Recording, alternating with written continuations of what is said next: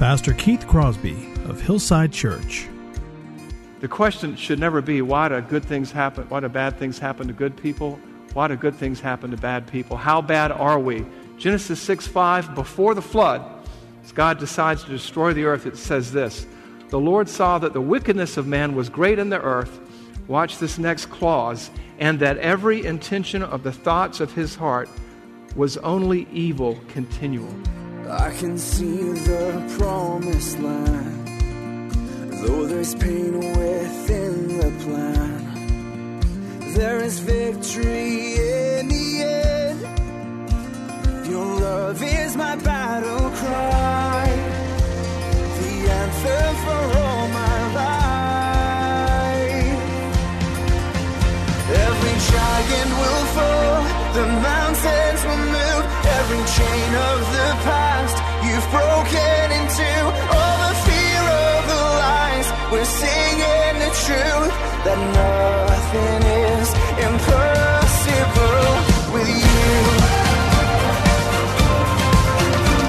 Oh, nothing is impossible. Hello and welcome to today's Grace to Live radio broadcast with Keith Crosby, Senior Pastor of Hillside Church in San Jose, California. We are so glad and encouraged that you've chosen to spend time with us today studying God's Word. And we would encourage you to follow along with us in your Bibles if you can. On today's program, Pastor Keith continues his sermon series entitled The Blueprint. So if you have your Bibles, please turn with us today to Genesis chapter one. And now here's Pastor Keith with today's study. Father, we just thank you for this day, this opportunity to learn about you, from you, and about us through your word.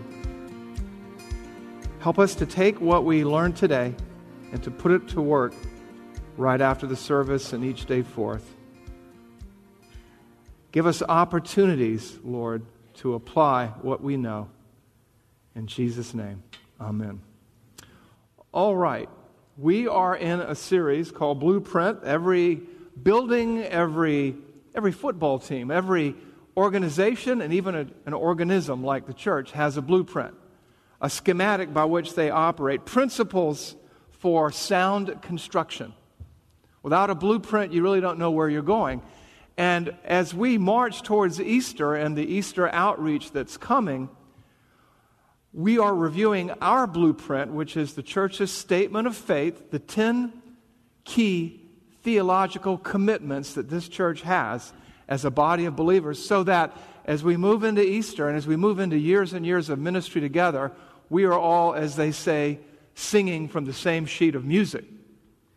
And this blueprint that we have, which is on our website, which is the Evangelical Free Church in America's Blueprint, Statement of Faith, ten Key Theological Commitments, uh, is based on a cornerstone that is the Word of God. It summarizes the things that we major on here. We major on the major, we minor on the minors. And we're working through this blueprint together. So far, we've talked about the foundation of that blueprint in, re- in week one, which is the Word of God, the Bible.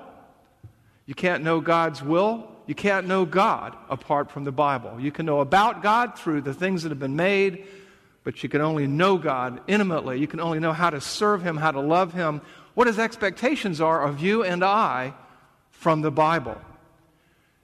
And naturally, what would follow that was a discussion of God. We talked about the doctrine of God, the theology. What is theology? The study of God. And what you study and what you internalize translates into action. And we've understood who God is and how God is. And today, we're going to understand a little bit about the human condition. Now, these ten topics are really sort of surveys. You could do a sermon series on each one, but what we're doing right now is gearing up for the days and the weeks and the months to come. And so we're doing this survey, this blueprint on our church, and how we're going to think and minister together as a people. And so today uh, we want to discuss the human condition. I would subtitle it, and why people don't listen, because each and every one of us has a loved one that we've tried to talk to about God. And some listen and some don't. Some sit there and is, we might weep, we might kid, cajole, cry. and they just don't seem to be interested. I hope to give you an understanding of that reason today and to encourage you. Why are we studying this? As we've discussed, these, this series has many important purposes. The unity of the body, understanding how to put into place the belief system that we hold dear as Christians, the Christian faith, and encouragement and comfort in the difficult days ahead. Because the world isn't getting better and better, it's getting worse and worse. And understanding who God is, how God is, who we are, why we are, and how Christianity works will help you to uh, face the difficult trials and the, the mountaintop experiences in the days ahead. If you don't rightly understand who we are and how we are and why we are and why we are the way we are right now, you will have a, a defective understanding of the gospel. A defective understanding of the human condition leads us to all kinds of crazy actions and attitudes about life. And I want you to understand the human condition. Otherwise, the churches, so many churches do today, will resort to many gimmicks and gimmicks and gadgets, none of which can replace biblically based, biblically driven ministry. So what does our blueprint say about the human condition? What does our statement of faith say about the human condition? What do we believe about the human condition? We believe that God created Adam and Eve in His image, but they sinned when tempted by Satan. In union with Adam, human beings are sinners by nature and by choice, alienated from God under His wrath. Only through God's saving work in Jesus Christ can we be rescued, reconciled, and renewed. And what you see here are really three aspects in that statement, in that tenet, in that plank in our statement of faith of the human condition. You have humanity's original state, humanity's corrupted state, and in one form or another, humanity's future state. And today, in the interest of time, we'll focus on the first two. We'll get to all three, Lord willing, but understanding the human condition will help you to understand why some of the people that you love and grieve for will not listen to what you have to say. And it will also remind you of why salvation is an act of God. It's not about how slick your presentation is, or how cute you are, or how winsome you are, but it's the power of God unto salvation. So, let's take the first uh, aspect of the human condition that we want to consider today, and that is humanity's original state. Understanding where we were at the beginning helps us understand how far we've fallen today. And where do we, what do we know about humanity's original condition? We were created in God's image and likeness, and we were at peace with God and harmony with God and our surroundings. Where do we get a hint of that? We get a hint of that in the book of beginnings, the book of Genesis. Genesis chapter one, verses twenty-six and twenty-seven. Then God said, "Let us make man in our im- in our image, after our likeness, and let them have dominion over the fish of the sea, and over the birds of the heavens, and over the livestock, and over all the earth, and over every creeping thing that creeps on the earth." So God created man in His own image. In the image of God He created him. Male and female, He created them. We are after God's image and likeness. What does this mean? What does this tell us about the human race, the human condition in the beginning? Well, it tells us a number of things about ourselves. Number one, we are not animals. We live in a naturalistic, atheistic, uh, materialistic society where we believe all that we see is what is and that we're just higher animals. But nothing could be further from the truth. We are not higher animals. Animals are not created in the image and likeness of God. Man is in some sense like God. Animals are not. Man's got a thinker and a feeler. Man is creative. Animals are not. Animals do not care for things or other animals beyond their species. God does, and because we bear His image, we do too. In fact, God charged us, God gave us the responsibility of caring for all the earth. When's the last time you saw a shark care for a porpoise, unless it was dinner time? Well, we care for animals. We care for our pets. We care for the land. Now, sometimes as sinful creatures, we abuse it. But this is part and parcel of us being created in the image and likeness of God. We are like Him. man was made to care and rule. That's the whole dominion thing. And a lot of the sort of atheistic, radical environmentalists say, oh, well, you're, you're having dominion over the earth. No, it's a shepherdship. It's a loving dominion, the way that God is in loving dominion over us. Man was given intelligence and thoughtfulness. That's an aspect of the image of God. And he's had it from the very beginning. This is critical to understand. We didn't evolve to it. We didn't, one day, we reached a state in our evolution that God conferred on us His image and likeness. The Bible teaches very clearly we had it from the beginning. Where might we find that? We would find that in Genesis five two. Genesis five two. This is the book of the generations of Adam. When God created man, He made him in the image and likeness of God. Male and female, He created them, and He blessed them and named them man when they were created. The image and likeness of God, God's stamp, God's imprint and impression was on mankind, was on humanity from the beginning. When he was created, he was created at that moment in the image and likeness of God. That's important to understand. And today, even as fallen creatures, and we'll get into the fall in a few minutes, we still bear that image. We've certainly vandalized ourselves. We've distanced ourselves from God as the human race, but we still are image bearers. We still resemble Him in some way. And I don't mean physically. I'm talking about morally, relationally, creatively, things like that, spiritually. I want you to also notice, it says male and female, He, he created them. Your image bearing has nothing to do with your gender, your sex, or your race. Gender and sex are the same things. Uh, but... We were created as God's representative. There is one race, that is the human race.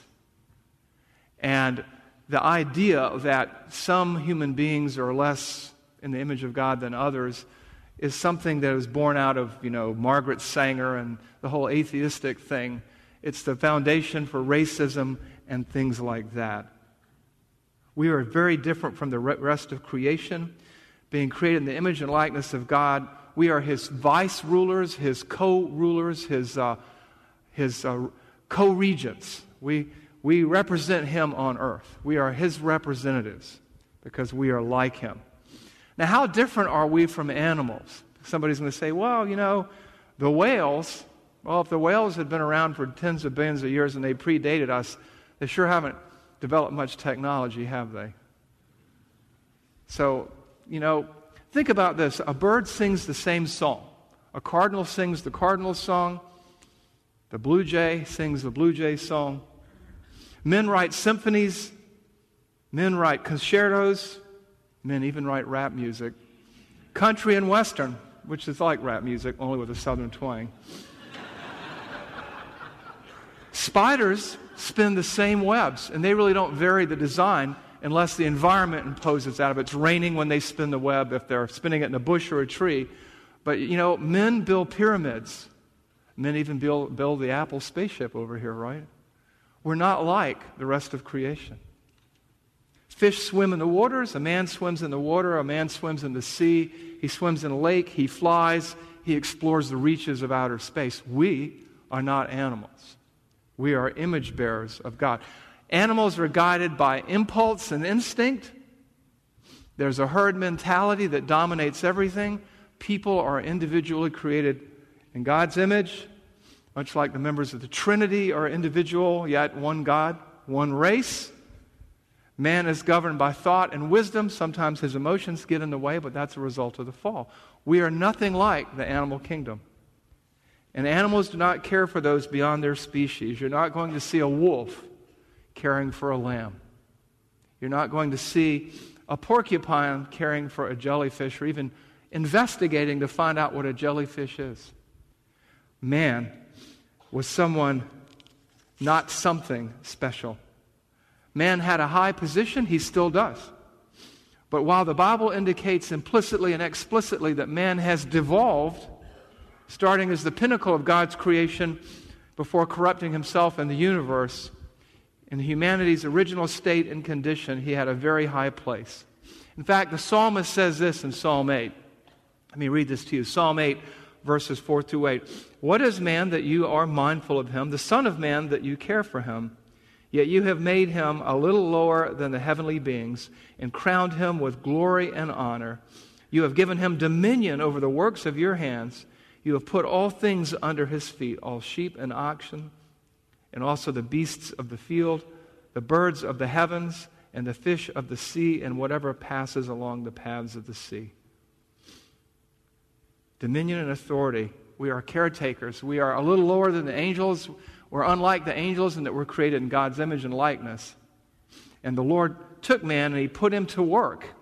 He gave him a high calling and responsibility. In Genesis two, it talks about he put us in the garden and gave us the run of the whole earth. And what do we see in Genesis two, fifteen through seventeen? The Lord God took the man and put him in the Garden of Eden to work it and to keep it.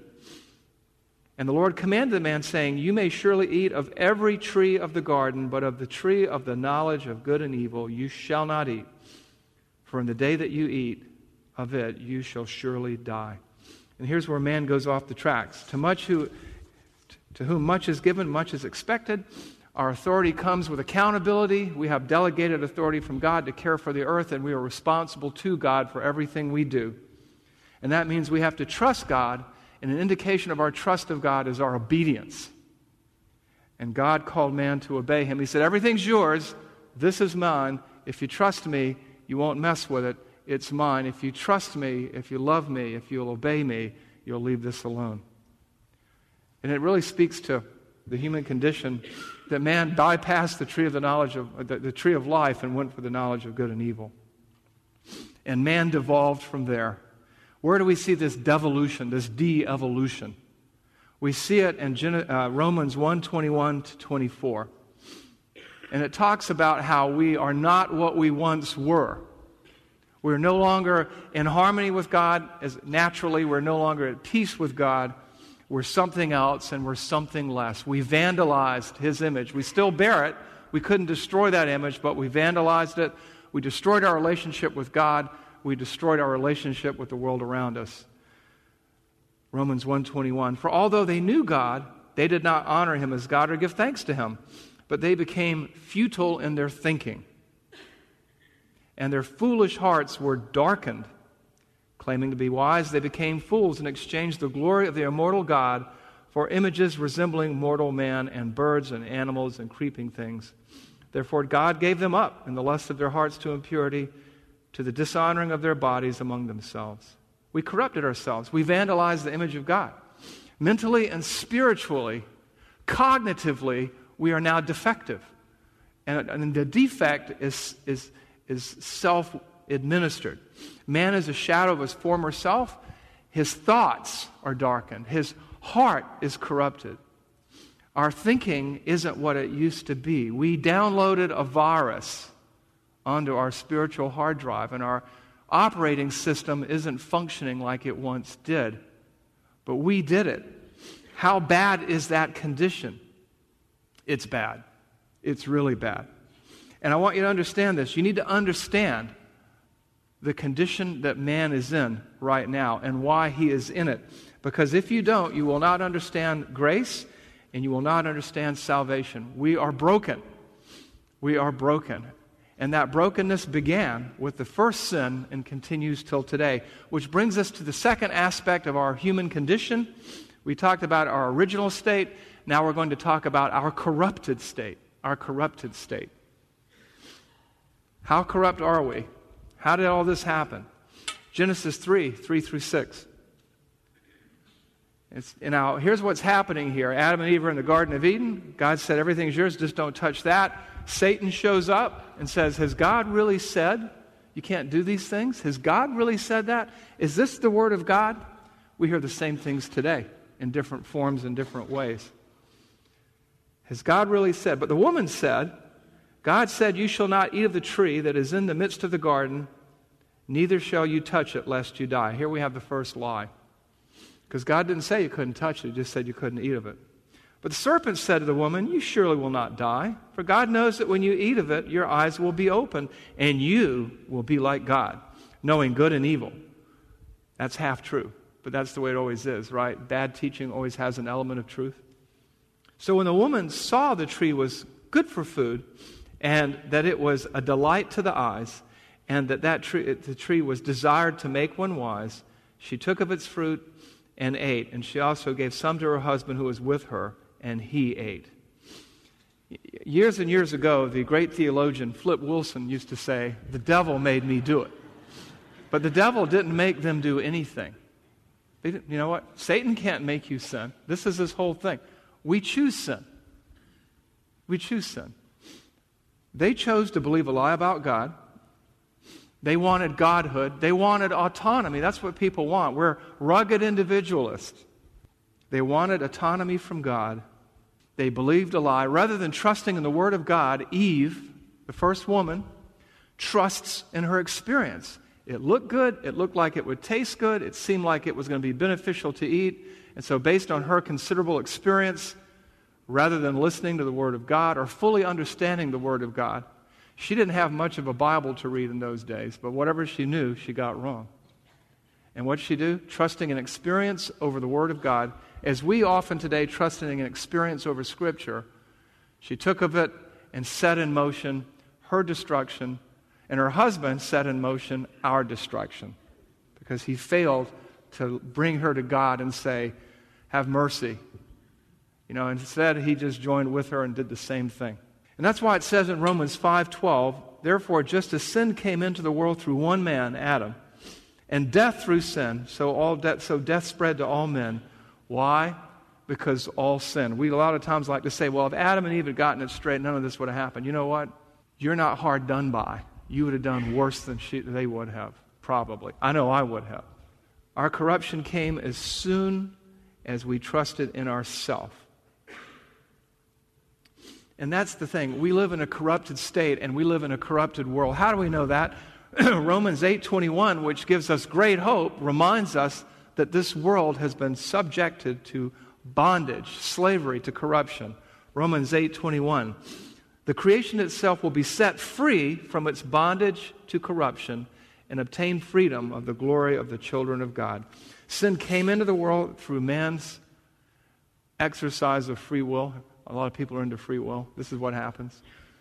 And then the world was corrupted. The Bible tells us that all of creation groans looking forward to the day of restoration. And this corruption was devastating. It had a global and total effect. And if you wanted two easy verses, I'm going to give you three. Write these down. How bad was this? How bad is our corruption? It's so bad that from birth, essentially, we're inclined to sin. And what we're inclined to do, we do. There's nothing really good in us. That's what the Bible teaches. Now, we like to think everybody's special, everybody's a winner. We give away trophies and everything and little ribbons and all that good stuff. But the bottom line is, the question should never be, why do good things happen? Why do bad things happen to good people? Why do good things happen to bad people? How bad are we? Genesis six five, before the flood, as God decides to destroy the earth, it says this, "The Lord saw that the wickedness of man was great in the earth," watch this next clause, "and that every intention of the thoughts of his heart was only evil continually."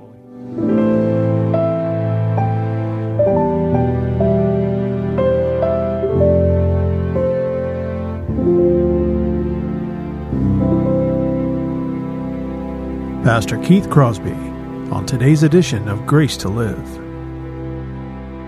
We are so blessed that you've chosen to spend time with us today studying God's Word. And if you'd like more information on Pastor Keith or Hillside Church, here's how you can connect with us. Our mailing address is five forty-five Hillsdale Avenue in San Jose, California, nine five one three six. The church office telephone line is area code four oh eight, two six nine, four seven eight two. And you can connect with us on our website, which is grace to live radio dot org. There you can check out archived messages of past sermons and also listen to Pastor Keith's weekly blog. And please remember that the Grace to Live radio program is a listener-supported ministry outreach of Hillside Church if you'd like to partner with us financially. Again, all of these things are available to you on our website, grace to live radio dot org. Also, I'd like to remind you that Pastor Keith and the staff here at Hillside always look forward to hearing from you. So if you'd like to drop us a note, you can email us here at keith at hillside dot org. Well, we hope that you'll join us again next time for Grace to Live. But until then, I'm your host, Kevin Reeves, and on behalf of Pastor Keith and everyone here at Hillside Church, it is our prayer that the Lord will richly bless you. And thanks for listening.